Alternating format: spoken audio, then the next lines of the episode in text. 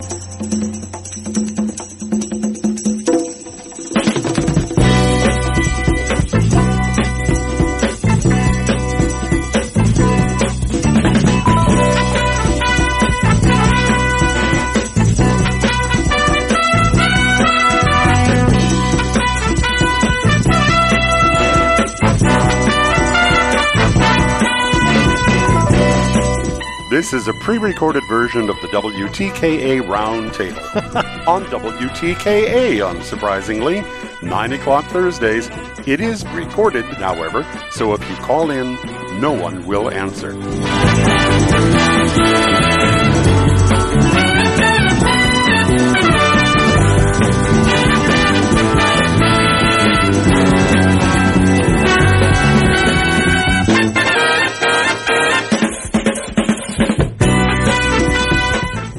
And we are back, folks, here on the Michigan Insider Sports Talk 1050 WTKA online at WTKA.com. Sam Webb, Mr. Ira Weintraub on the other side. And uh, Seth, obviously, we're going to go heavy into Michigan, into the start that JJ is off to. We're going to talk a lot of Michigan defense and this defensive line, uh, who has re- really showed up in a huge way Mm-hmm. last weekend. We'll get into all of that, but man, how can we not talk about what is going on in East Lansing? And just to reset, the news of the day is, I think, further confirmation of my theory, something that I theorized um, back on Monday.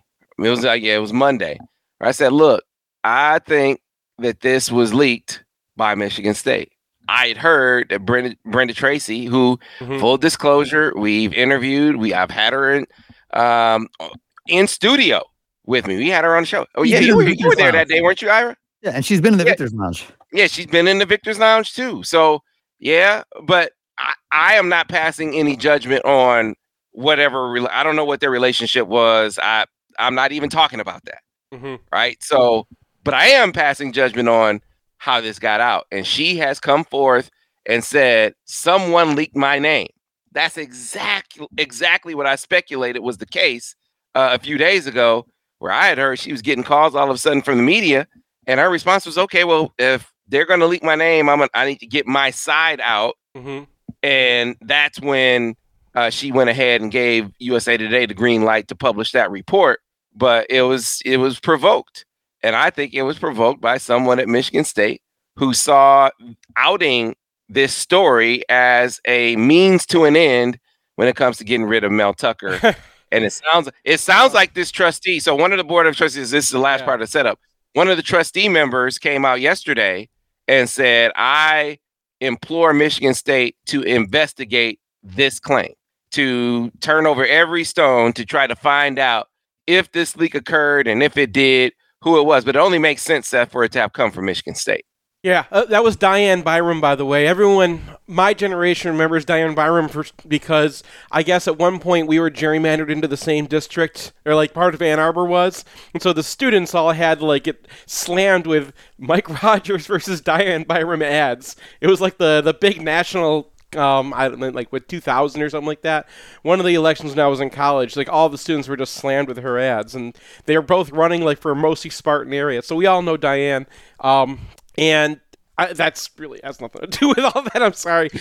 the um, all right. So the the leak, I think, is it, it's it's obviously not like somebody at it, it's it's not I, I it's, it's obviously not Tracy because she was she's made it clear she made it clear through her attorney and it, there's nothing that it does for her right this is going Right. to come out anyway for her um and obviously like once someone has your story and they had a lot of documentation that I don't even know if Brenda Tracy had. That was internal documentation that was in the USA Today article. So somebody was speaking to USA Today.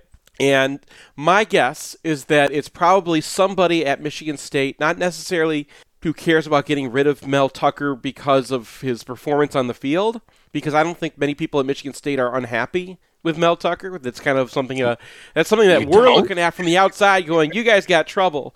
But there's the the football people there are not at all convinced that he was, you know, that he was heading down the tubes. Um, so I think it was probably somebody in the we need to get rid of Mel Tucker because he did this and people need to know about it and my and there are a lot of people at Michigan State and I think that we've been overlooking this as Michigan fans who really care deeply about this stuff who were shook when this happened with with the Larry Nassar scandal really shook their faith in something that was a cornerstone of who they were right? Your your college is a big part of who you are. We all understand this as Michigan fans, and I think there's a lot of Michigan State fans who either care about the football but care about this more, or could care less about the football and care a lot about this. And as it started circulating around that they have this thing coming up in October, and the circle got bigger, and pe- more people found out. It probably got to somebody who said, This has to get out, and they started talking to a reporter. That's my best guess. I can't say that that's how it happened, but I bet mm-hmm. it's somebody who cared about this getting out before this guy coached another football game. I, I can't say that you're wrong about that. I tend to be a little more cynical. Um, I absolutely think. I mean, I think back to how guarded they were. They didn't want people to know that they were on the hook for paying Mel most of that money. You remember how how they dragged their feet with the FOIA request for why not let everyone know how the man is getting paid? Why is that this big secret? And then when the story came out, you found out that it wasn't Ishbia and the other mm-hmm. dude, whoever the other dude is. Sorry, other dude, for not knowing your name. but Ishbia and the other dude are paying a fraction of that contract. Michigan State is on the hook for the lion's share, 80% of that contract, right? Yeah. So they, but they didn't want people to know that. And now people know it. And I do think that some people realize, man, this dude is not a nine and a half million dollar coach. Mm-hmm. You got ADs across the country that wish they wish Michigan State figured that out earlier, right? Because every all these coaches went back and said, "Look at Mel, he's getting nine and a half, right?" Oh yeah, look and at Penn, look at Penn State's paying Franklin now, right? and I mean, he's got a good team, but could you replace James Franklin out there? Could you, if you fired him Nick this year, and like you know, someone's gonna get Deion Sanders next year, like that's driving the cut price, like the the the market when that happened was ridiculous. And you remember Jim Harbaugh because he was doing his deal at the time, right? And yes. He, and so he takes his bonus and he gives it to all the, the staffers. And he did that. He timed it perfectly to like coincide with Franklin and Tucker getting their money. So I I think that that was on purpose. Yeah, I mean, Michigan State paid him that to keep him away from LSU. And frankly, he probably should have turned down the deal because this kind of thing might have flown at LSU. But it's not mm-hmm. gonna. But I, I, this is how I, I'm disagreeing with a lot of Michigan State fans, or sorry, a lot of Michigan fans on this because I know a lot of Michigan State fans. One of the reasons I got into MGoBlog in the first place is because I needed an outlet to talk about my Michigan because like I'm just surrounded by state people, right? And I know how they feel about this kind of thing. I know how they feel about Tucker. I know how they feel about Dantonio. I know how they feel about a lot of things that are wrong, but they are pretty right on this. That they they are horrified by this. They're horrified that their their um their school is constantly dragged into this thing, and they're not going to let it happen again. They're going to react. And I think that it's important that we came to this so late in the process that there's already a hearing. Now, there's a little. I don't understand why it's not a Title IX thing because Brenda Tracy was somebody that was brought in by the school and was somebody who worked with the, with the university, so there was a power relationship, which sounds like it should be a Title IX thing to me, but they say it's. Um, I think this is the thing that Mel Tucker wrote, right? That it's it's not actually Title IX, which blows up a lot of what I know about how the process is supposed to work. But I do know that uh, there are enough Spartans out there who really care about how their university is seen that a lot but we're not giving them enough credit for like how much that's driving what this looks like and the fact that it was dealt with in the first place as opposed to some places where this would have just been shoved under the rug and Brenda Tracy would have been threatened by the institution or something, right? Yeah. Um, I look. I don't dis- discount the the Spartans in in your or- orbit. Uh, I'm sure that that is you are, are are offering a very clear reflection of the sentiment that's coming from them. We just see how Michigan State has gotten down for for for so long. The fact that hmm. you got a contingent that they believe would try to cover it up, right? So that that's a sign that you got you got an issue there. If those people exist in Michigan State leadership, then why wouldn't there be other people in Michigan State leadership who have intentions that are in in this in the eyes of your Spartan friends would be impure? Like say, hey man, wow, we could get rid of oh, this dude. I mean, they're not the first fan base to have an administration that doesn't do what the fan base wants, right? right. so right. I I think that Michigan State is not you don't turn over an institution immediately, right? Even when the whole thing is shook like this. And especially at Michigan State we saw that I mean they got an interim president who doesn't doesn't want the job. They've got um like the the regency has only been recently turned over and there's still plenty of issues with the region or the I, they're not regents they're trustees but it's the same thing right and the the leadership in the school has not been completely turned over either. And at least in the athletic department, it's still the same old guys, right? These are like Izzo's dudes. And Izzo himself is right there. And Izzo himself is a representative of that, that old school, of that. The, the sense of Michigan State is everything that bad happens to us has happened because Michigan in the blue wall, and anything that they say bad about us is happening everywhere else, and just we're the one who get caught because we're Michigan State. It's like that us against the world mentality, and you do not turn that over immediately. I think that the, the that school is healthier than they were, but I'm sure that there are plenty who want to circle the wagons. I'm sure there are people who didn't want to fire Mel Tucker there. They just don't have a choice once this information comes out. Yeah, inevitable. It, yeah. It's inevitable. You hear people talk. I want to wait to see what happens. That's one of one of the recruits. I want to wait to see what happens. Yeah, that's that's Seriously, why I, I mean, I somebody who cared, right? That's why I think it's somebody who, who's inside who didn't care about the football program, who wasn't doing it for the football program. They mm. saw that this was gonna that, that it was not gonna come out in the public until the hearing in in October, right? And I think that that was why they said this has got to be out now because otherwise it's going to happen in October and they're going to try to find a way. All right, we need to get to a break. When we come back on the other side, we'll bring the rest of the roundtable crew into the fold. Looking forward to another Spirited Go Blog Roundtable here on the other side on the Michigan Insider on Sports Talk 1050 WTK, the ticket, the official voice of the University of Michigan Sports, Ann Arbor, a Cumulus station. And we are back, folks, here on the Michigan Insider, Sports Talk 1050 WTKA, online at WTKA.com. Sam Webb, Mr. Ira Weintraub on the other side, and the MGoBlog Roundtable crew with us. For those listening on radio, you heard Seth. He joined us already in the last part. Seth, Hey man, we we get you go overtime every single week. I need to acknowledge that. Appreciate you. Thank for engaging you, in the conversation early. How are you this morning? I'm I'm good. I, I think people should know it's just because I want to get on and test my audio setup beforehand, and I just and then I'm like, hey guys, what's going on? And here we go.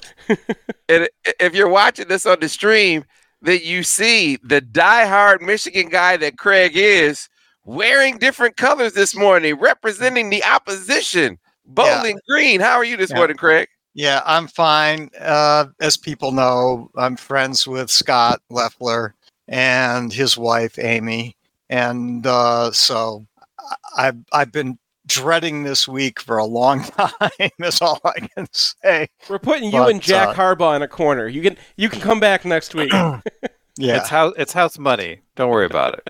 Yeah, I know. It, it, it well said, Brian. It is house money. And then that voice you just heard, the man that started it all over at MGoBlog, Brian Cook. Brian, good morning. How are you? Fired up. Got to yeah, beat man. those Falcons. right. Uh, we definitely are going to dedicate the majority of the hour to Michigan, but uh, can't ignore the biggest story. It was the biggest story in sports until Aaron Rodgers goes down after four snaps, and now uh, it shares that that headline. Mel Tucker news broke early uh, Sunday morning that he was hmm. suspended based on a sexual harassment claim from Brenda Tracy, who folks who listen to this show obviously know well. She was uh, she came in studio one year. She came to the Victor's Lounge. She's been on the air as a guest. We've talked to her several times. So she is the complainant here. Uh, a a charge that was levied back in December uh, an investigation that commenced after that. Uh, one who's uh, that that a report came from back in July, and but news didn't break until this weekend when apparently, allegedly, supposedly, Brian, someone leaked Brenda's name, and she responded to her name being leaked. Yeah, and this conflicts with Michigan State's story somewhat. Is like the D, like the AD said that they are not privy to the contents of the report. So it's it's difficult to imagine someone inside a Title IX offense office leaking this because if the accuser doesn't want their name out there, like you shouldn't put their name out there, right? So there's a reason that the regents are like trying to investigate who actually leaked the name. Um, but yeah, as soon as the contents are are uh, revealed, it's really just a matter of like how much of Mel Tucker's buyout is he about to get. And he released a statement that for some reason name checked Jim Harbaugh. uh, and calls this upcoming hearing basically a farce. And like, you don't do that if you're ever thinking that you're going to call coach college football again. He's really just angling for whatever he can get from his contract at this point. And uh, so it goes. Yeah, it, that was. I've been saying this is about the post game. He knows mm-hmm. he's fired. I don't even know that he's going to show up at the at the um, at the uh, hearing. And so this is a lawyer question for you, Craig. Yeah. His contention was that this didn't fall under Title IX, which, as Craig, like uh, Seth, I don't quite understand his his. He he tried to say it was it only applies to student to student conduct. He also tried to say, you know, unless he's trying to say that she wasn't an MSU employee, but she was a vendor. So why wouldn't this? What kind of case does he have for this not being a Title IX case? Uh, I'm not 100% sure that it is a Title IX case. I'm no expert on Title IX, but it doesn't matter because because the practical reality is he's not going to coach at Michigan State again, and he's going to have a hard time, at least in the foreseeable future, getting certainly a head coaching job anyplace else. Well, uh, for, for, Mel Tucker, it is it is relevant because he's got a fully guaranteed eighty million dollar contract. Well, that's like. that's a different question, and I suspect that that that negotiation may be ongoing and and if uh, Michigan State hardballs Mel, uh, there'll be a litigation filed. And and and well, I mean, there's definitely going to be litigation filed. Not like necessarily. He, not necessarily. Well, I mean, what what does they, Mel have they, to lose, right? No, no. Like, they what Michigan State. Uh, I have a friend who does this sort of stuff, and he suggests that it's naive to believe that negotiations aren't already happening yeah. as to what as to what the buyout will be. I suspect that Michigan State would be more than willing to give him quote something. Now this friend suggests it'll be somewhere between 20 and 40 million. I, I felt that was high, uh, but that is amazing. But um, we'll see. But uh, the whether it's a you know the question of whether it's a Title IX violation or not is sort of falls into the basket of uh, you know so, if my aunt had wheels she'd be a trolley car. So here's a question: yeah. Would you rather have eighty million dollars and have to coach Michigan State football for the next eight years, or thirty million dollars with which you can do anything at all? You don't have to. You don't have a job anymore. Well, I mean, to, me, me, that's a pretty clear choice. Smoke your cigars, a, Mel, with thirty million dollars. You know, as a person who's never made any money, and who's struggling to try and get our bathroom our kitchen remodeled yeah that's you know easy i guess an easy choice for me. And and as a person who'd like to give a lot of money away if i could but i don't know in, in when you're making that that those sorts of dollars what it feels like to you. So i don't know the answer. Yeah you know the, the troubling thing so let, let's let's end with talking about how they handled it because we all agree he's going to get fired. I think his his mm-hmm. statement was, as I said, as Brian said, this was about the settlement after and how big will it be. That's what the Title IX argument is is about. Frankly, you know, saying this is a personal thing, and you are legislating. You're trying to interfere in my private life, and you're firing me for it. This is why, by by the way, I think it was important for whoever put it out there. If their intention wasn't what Seth said, it's uh, pure. We just we can't have this going on. We want to bring light to it I believe there are some that are saying, hey, you know what? Get this out there. This is a means to an end to get rid of him because he's bringing embarrassment and shame to the university. That that's where it being public actually helps their case. As, as embarrassing as it might be, it certainly would save you some money. But what about how they handled it? He coached two games, right? And I then mean, once it goes public, now he can't coach anymore. What what about that? So the thing is, is like they there is the claim that they know that the report is done and they don't know what the contents are. So the question, first of all, is like, okay, the report was done in July. Why is the hearing in October? Right? Good question. It's, it's not. It's not a court of law. You know, I, I think part of Mel's objection is he's not allowed to cross-examine. There's not a lot of preparation that needs to go into this. Why wasn't the hearing in August? Like that doesn't make a whole lot of sense to me. The other thing that doesn't make a whole lot of sense to me is this whole process. How are you supposed to have an investigation and then the people who are in charge of making decisions for the university aren't allowed to know what the contents of that investigation are? See, I, so this is another lawyer question because I Yeah, saw one I- I lawyer don't know, say they they are barred from releasing information publicly, but they aren't barred from talking about it internally. So I don't know Yeah, what I don't know what what institutional they're policy, and I think that they're I, I think that they're BSing. I because there first of all, I don't understand why it wasn't a Title IX investigation, except for there's certain policies you have to follow if it's Title IX, which they might have wanted to get around. One thing that Mel Tucker is probably right about is that these kinds of hearings, because I, I at least I know that like they happen in Michigan. And I've dealt with um woman who uh, who runs SAPAC at Michigan, and these can be a real for both sides are terrible. Right, the system that they have for uh, that is awful. Hey, hey, Seth, why are you saying this isn't a Title IX thing?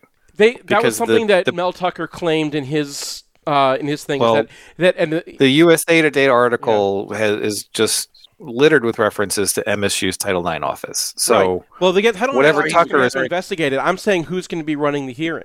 If if it's if they moved it out of the Title IX office, it's the only.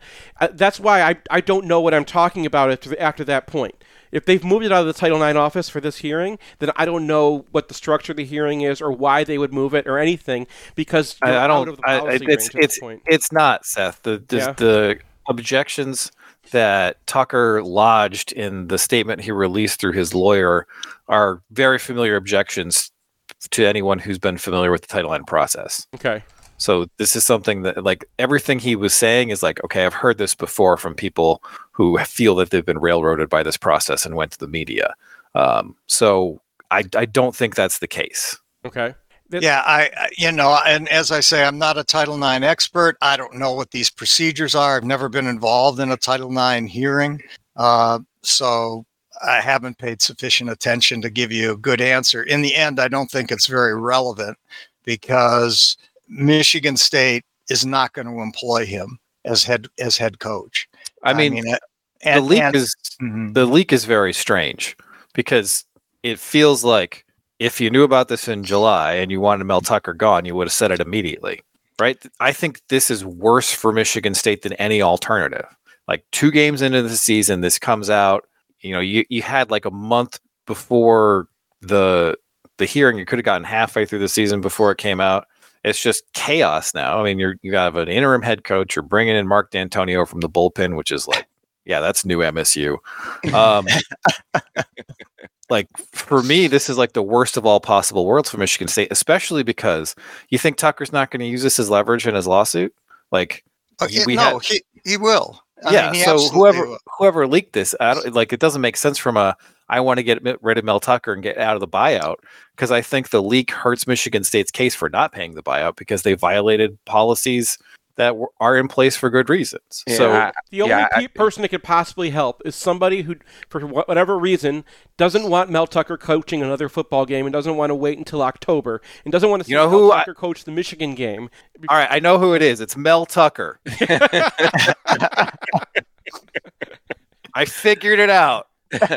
Look, Yeah. here's what makes sense to me as as far as um well two things. You, you said why would they do this? I doesn't mean the leaker is is you know completely up to speed on all of the Sure. all of the potential pitfalls of the strategy. Uh, doesn't mean that they're super bright. Uh, it just means that they saw a means to an end. But what makes sense to me about why he would why it would go two games in the season if they knew about it in July, I think there's a contingent of MSU leadership that didn't know until recently. Some knew, some didn't. And when those who didn't know found out, someone in that orbit was the the person or people that decided they were going to leak it to the media. That's the only thing that makes sense to me because you're right. I mean, why would they wait until into the season to do this Yeah. if they if if they knew back in July? I'm it's my I do believe some of them didn't know until very recently. The other possibility is that Tracy's name was kind of in the whisper network without any details of the report being known. And, you know, they know that there's an investigation, and then it's like, oh, well, he's been hanging out with Brenda Tracy a lot or calling Brenda Tracy a lot. I don't know. But the, the whole situation here is a little bit odd. And I don't necessarily think it means that Michigan State isn't following the procedures they're supposed to follow. Although there was a Lansing State Journal article about how 48 hours later they didn't uh, they hadn't released any sort of protocol that Mel Tucker was supposed to follow, which in the aftermath of the Nassar stuff is is pretty bad. Yeah. Um, so well, I think we'll that the biggest indicator of his concern over being a Title IX issue was when he lied about where he made the infamous call from, where he said he was at his house when really he was on a he was on a a function related to Michigan State, and I think down in Florida or something. Uh, he had flown on a team plane. He had flown, flown on a yeah. private plane and all of that stuff. It was, yeah. So that that's why he lied about that. Well, and then he he makes some sort of assertion in his interviews that Paul Levine from ESPN is investigating whether Brenda Tracy's story about being gang raped is true. That is sociopathic. Yeah. that is that is disqualifying from everything in my opinion. This um, this is how these people this is how I mean this is it's a open and shut clear case of sexual harassment. And like this I mean that's how these people operate. That that is like the that's the exact function is try to scare the person, try to like turn around, try to like and, and Brian, you are absolutely right when you say like the thing that he wrote is 99.999% BS. It's just even like the way he defends himself about their relationship is taking things that somebody would say to a creep and taking it to mean that like oh he meant she she wanted relationship with me. That's kind of yeah, how, that's, that's that's how they act. I mean, there's an assertion in the USA Today article that in his interview for the investigation, he asserted that Brenda Tracy was just trying to bilk Michigan State out of money, which is crazy. Do you think this makes Brenda Tracy's life easier? No. Brenda Tracy is doing this because it's the right thing to do, and she has to do it because of her story and her, her life. But do you think this is going to make it easier for her to to get speaking gigs on campuses? No. This is bad for her, but she did it anyway. Yeah, I, I tend to agree with that, but I also don't want to just sort of brush away anything Mel says. Uh, as, as I try and say in the past, I want to hear his testimony. I want to hear his cross examination. I want to hear the whole thing. I mean, at this point, he can be telling the truth about the what relationship being entire he can be telling the truth about the relationship being entirely consensual and he should mm. still be turbo fired. Right. Yeah, that's what well that's, that's, that's, that's what i said before.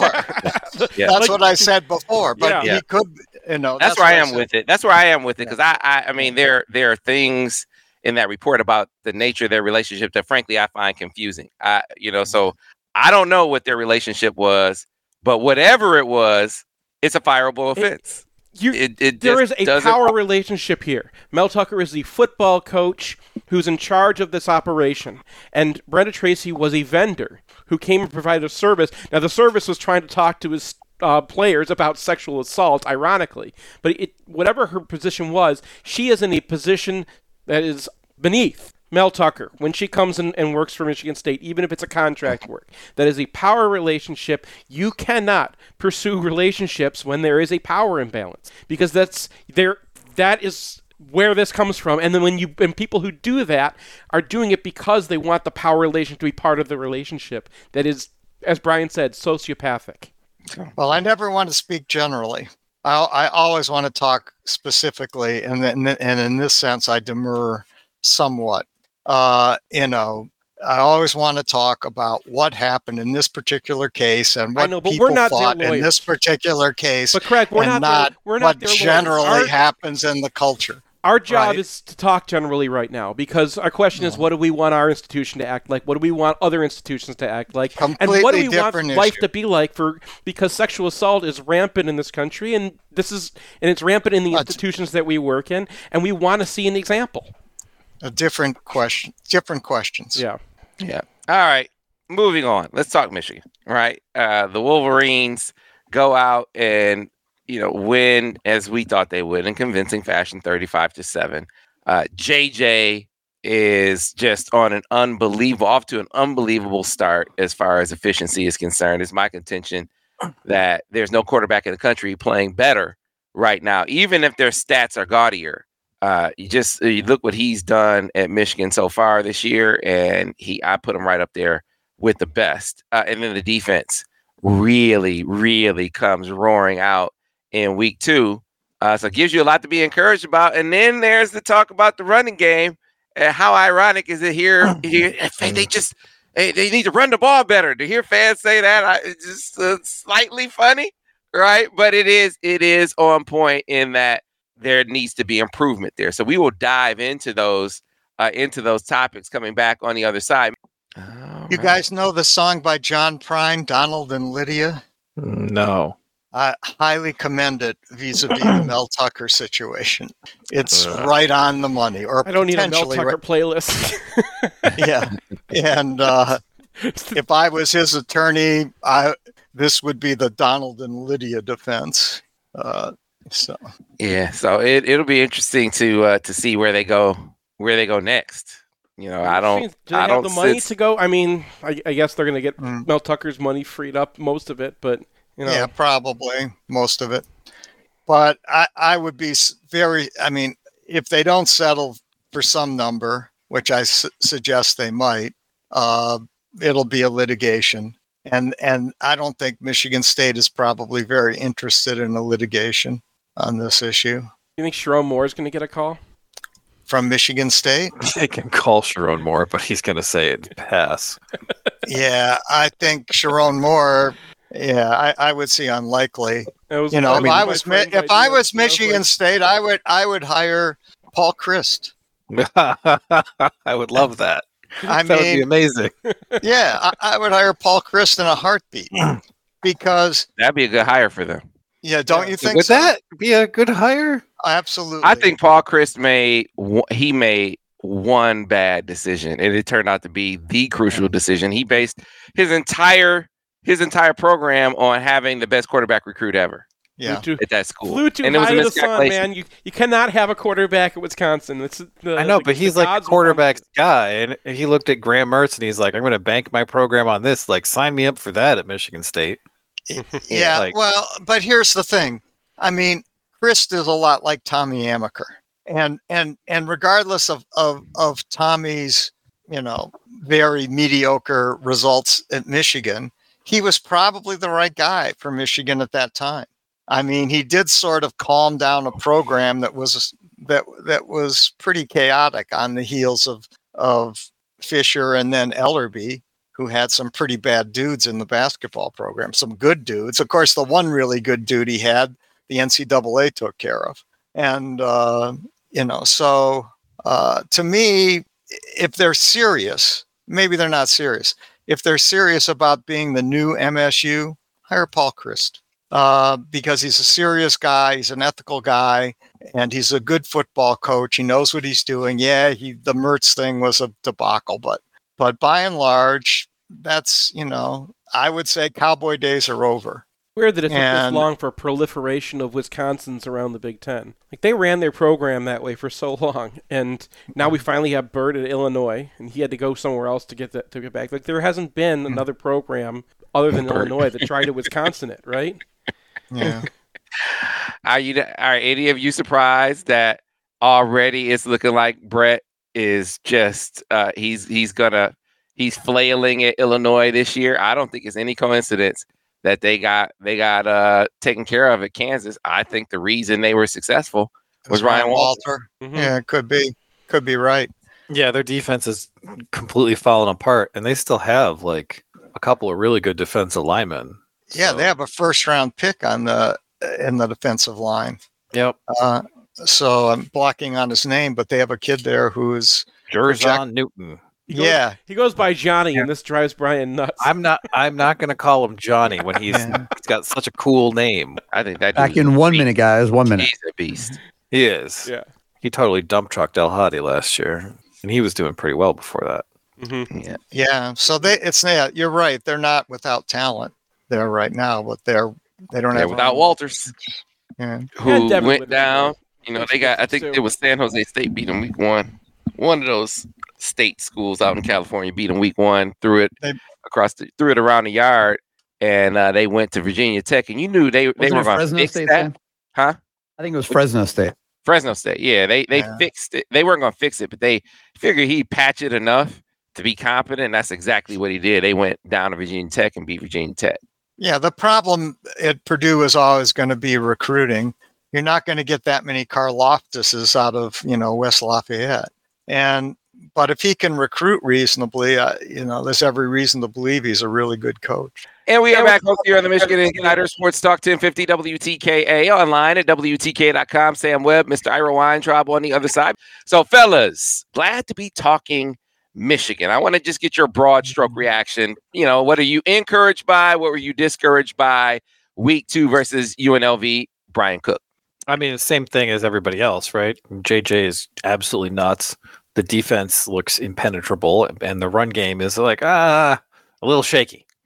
Yeah, I I mean the defensive line is coming in, and our expectations were high. Like we saw Mason Graham last year, and we're like, that's a true freshman. We saw um, Derrick Moore last year, and we're like, that was just a true freshman. We saw Jenkins, and we're like, okay, now he's got another 20 pounds, and like this is going to take off. We were high on the defensive line, and they're still coming in over expectations. And I loved the approach that Michigan had. I I bet uh, Jesse Minter called his dad and said, "How do you guys deal with this kind of stuff back when people ran like because it, it, was wing T. It was all I when I finally got to like see what UNLV was running. It's wing T stuff, right? It's overload one side and then throw people in different directions to make your linebackers all go the wrong way.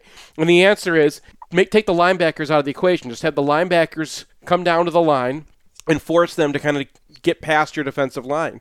And they couldn't. Michigan's defensive line, even if they got doubled were just ripping through those guys and destroying it, and there was nowhere for UNLV to go. It was brilliant, and it's it's so unfair that you get to do that. Yeah, the uh, Sam, I think you said that JJ's numbers weren't gaudy. to me, they're pretty gaudy. I mean, he's 48 of 55, maybe thrown two or three bad passes this year, if that. Um, and that's that's gaudy. And and if they were all checkdowns, that's one thing. But to be completing over 87% of your passes with uh, more than 10, almost 10.2 yards per attempt is like mind blowing. Uh, now, maybe it's just uh, ECU and UNLV are are just that bad. And but we've played bad teams in the past with good quarterbacks, and the numbers haven't looked like that to me. Um, so that's number one. Yeah, number two is this looks like the best defensive tackle trio that I can remember in my lifetime, and sadly, that's a long lifetime. and um, and I don't remember, you know, having defensive tackles like that. And this week there was really good, um, really good play. Uh, I thought on the edges from Moore and McGregor and Harrell, uh, who's you know, obviously been a very consistent player for Michigan. And so, yeah, I mean, this this looks looks pretty good. And now we're all concerned about the run game, or I'm concerned about the run game. Let me speak for myself. Cause it I know that I think it was Seth who's always stressed, or maybe Brian, about how good of a blocker Ronnie Bell is. And we saw a couple of plays, Seth, okay. We saw a couple of plays go by the wayside this week when uh, wide receivers didn't, you know, made non-blocks on the edges when when the plays were other otherwise well blocked. And but I don't think it's just that. Um, the no, other there's thing, a there's yeah, a lot of individual issues. So there were a couple of well blocked plays where either Corum or Edwards didn't go in the right gap. Mm-hmm. There, Michigan has there is running a lot of outside zone, and it kind of feels like uh, uh, they got three guys who are hypothetically good at running outside zone, and then there's Hinton and Keegan, um, and that's really tough to to like be consistent with. Um, you got the wide receiver blocking as an issue. Uh, Michigan hasn't really fully implemented JJ McCarthy. I know he had a couple runs in this game, but only one was actually based on uh, him reading off a zone read. There was yeah. There was one Corum run that went for a couple yards where he had to spin off a guy in the backfield because Michigan left an end unblocked. He went right at Corum and and JJ didn't keep it.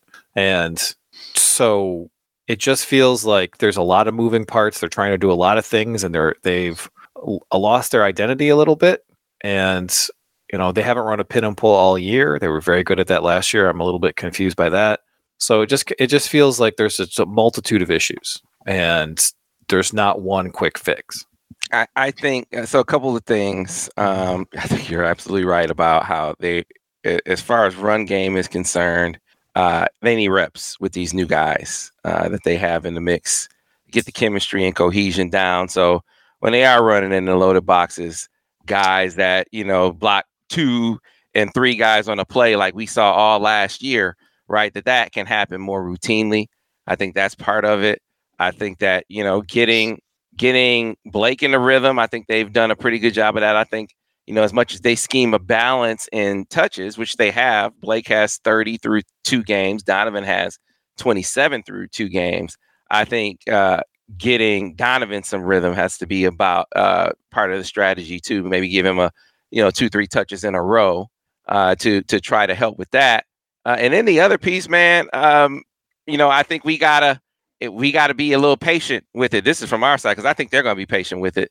They went into that game as anticipated, saying we're gonna work the perimeter run game, and that's what they did. And I felt like that was better. It wasn't great, like you know, it wasn't ideal or or optimal in terms of what we expect them to be, but it was better than week one when they said, okay, we need to get outside.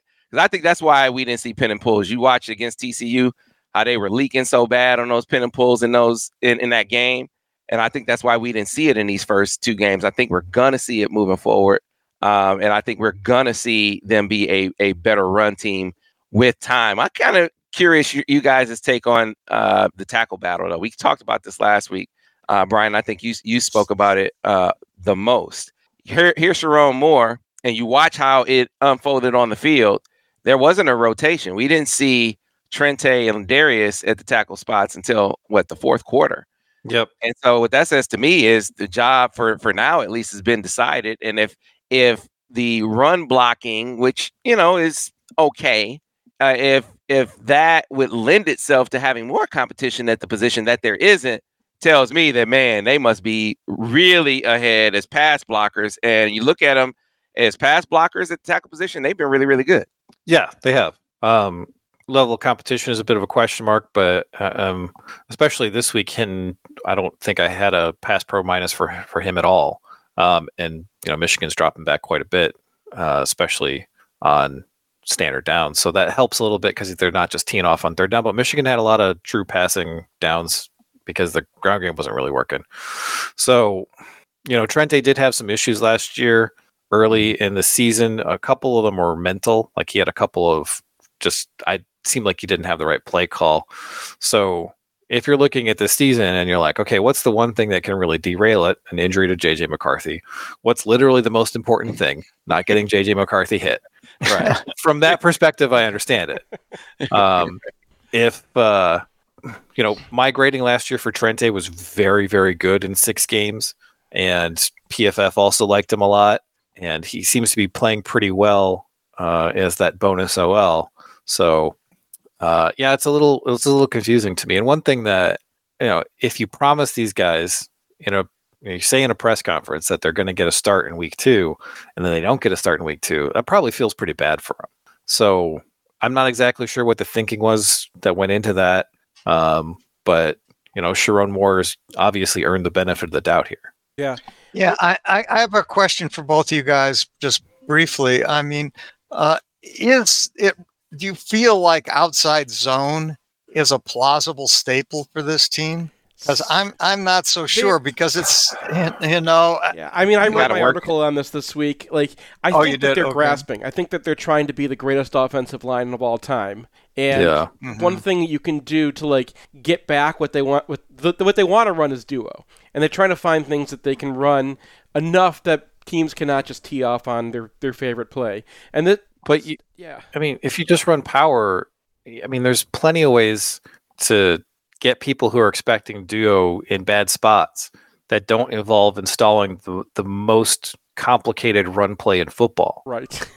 right. Like, I mean, it feels like they thought that they had duo down. They had all the inside zone down.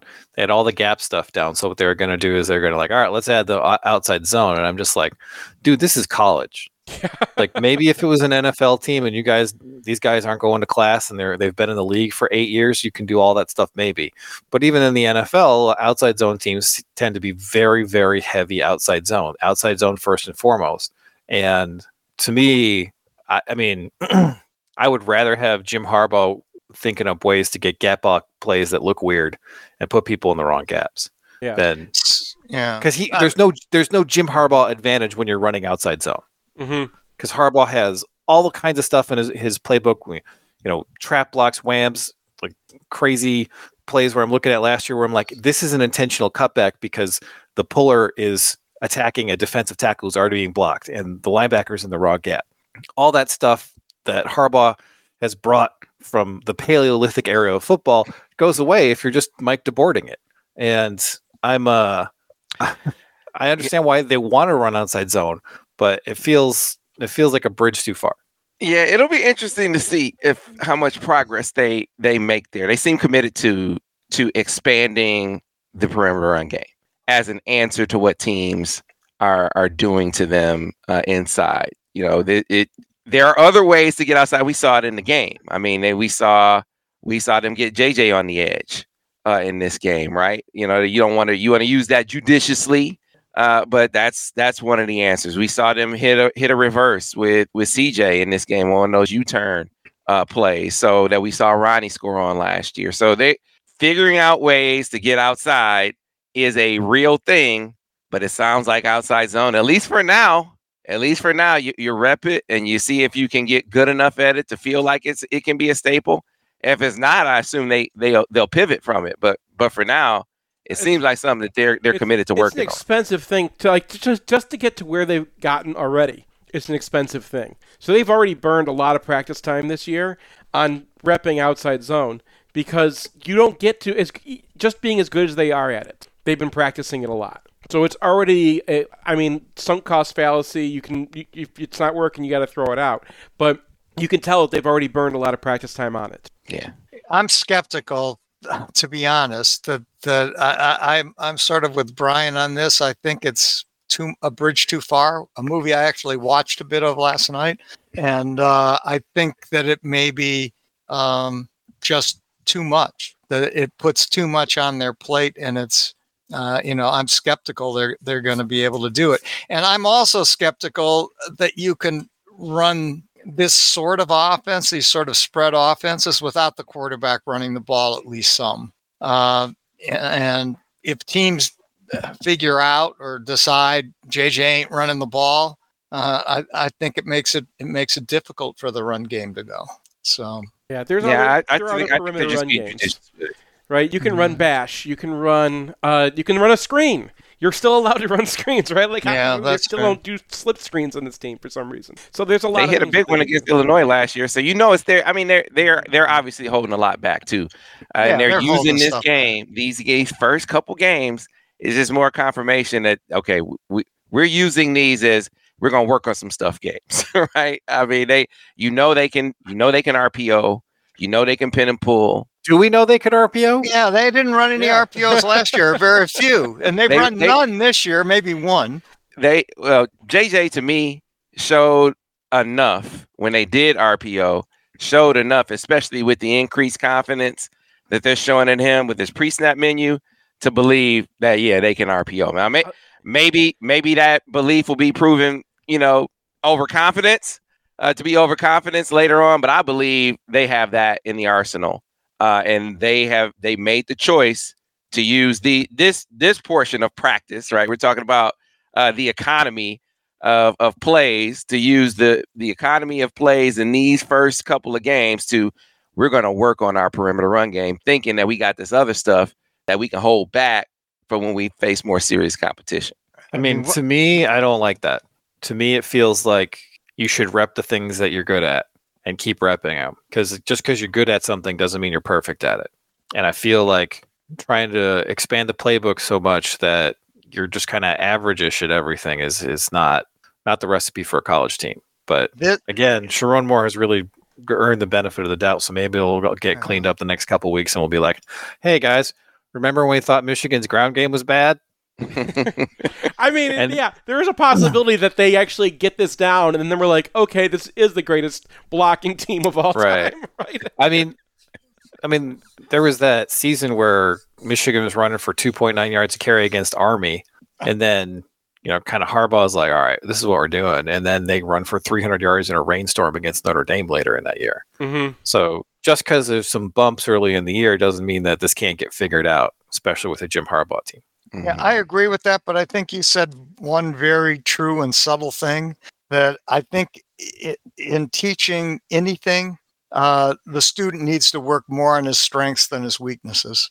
And this, I mean, and in, in tennis, when when when I'm teaching there, I, I I always work more on on a student's strengths than weaknesses because you want them to be really really good at something, a- as opposed to sort of okay at everything.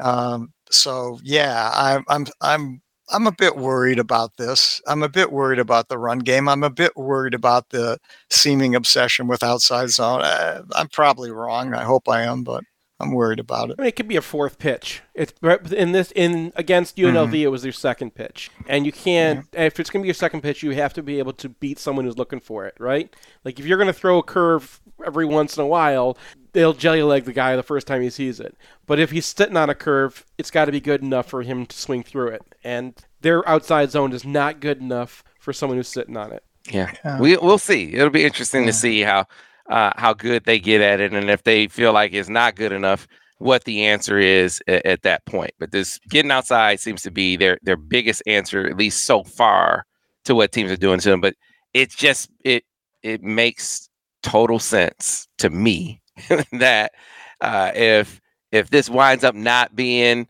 uh, a a a positive experiment, that you know a big answer, a big part of the answer, even if this is a part uh, a positive uh, outcome here, that they're they're going to RPO some more. They're going to do that. I just can't with all the trust they put into JJ and how how effectively he's executing every aspect of the offense. The first play of the game where he checks it down to Blake, right? I mean, oh JJ, he's going for he he's probably trying to get it to uh, Roman on the flag, right? Because Mhm.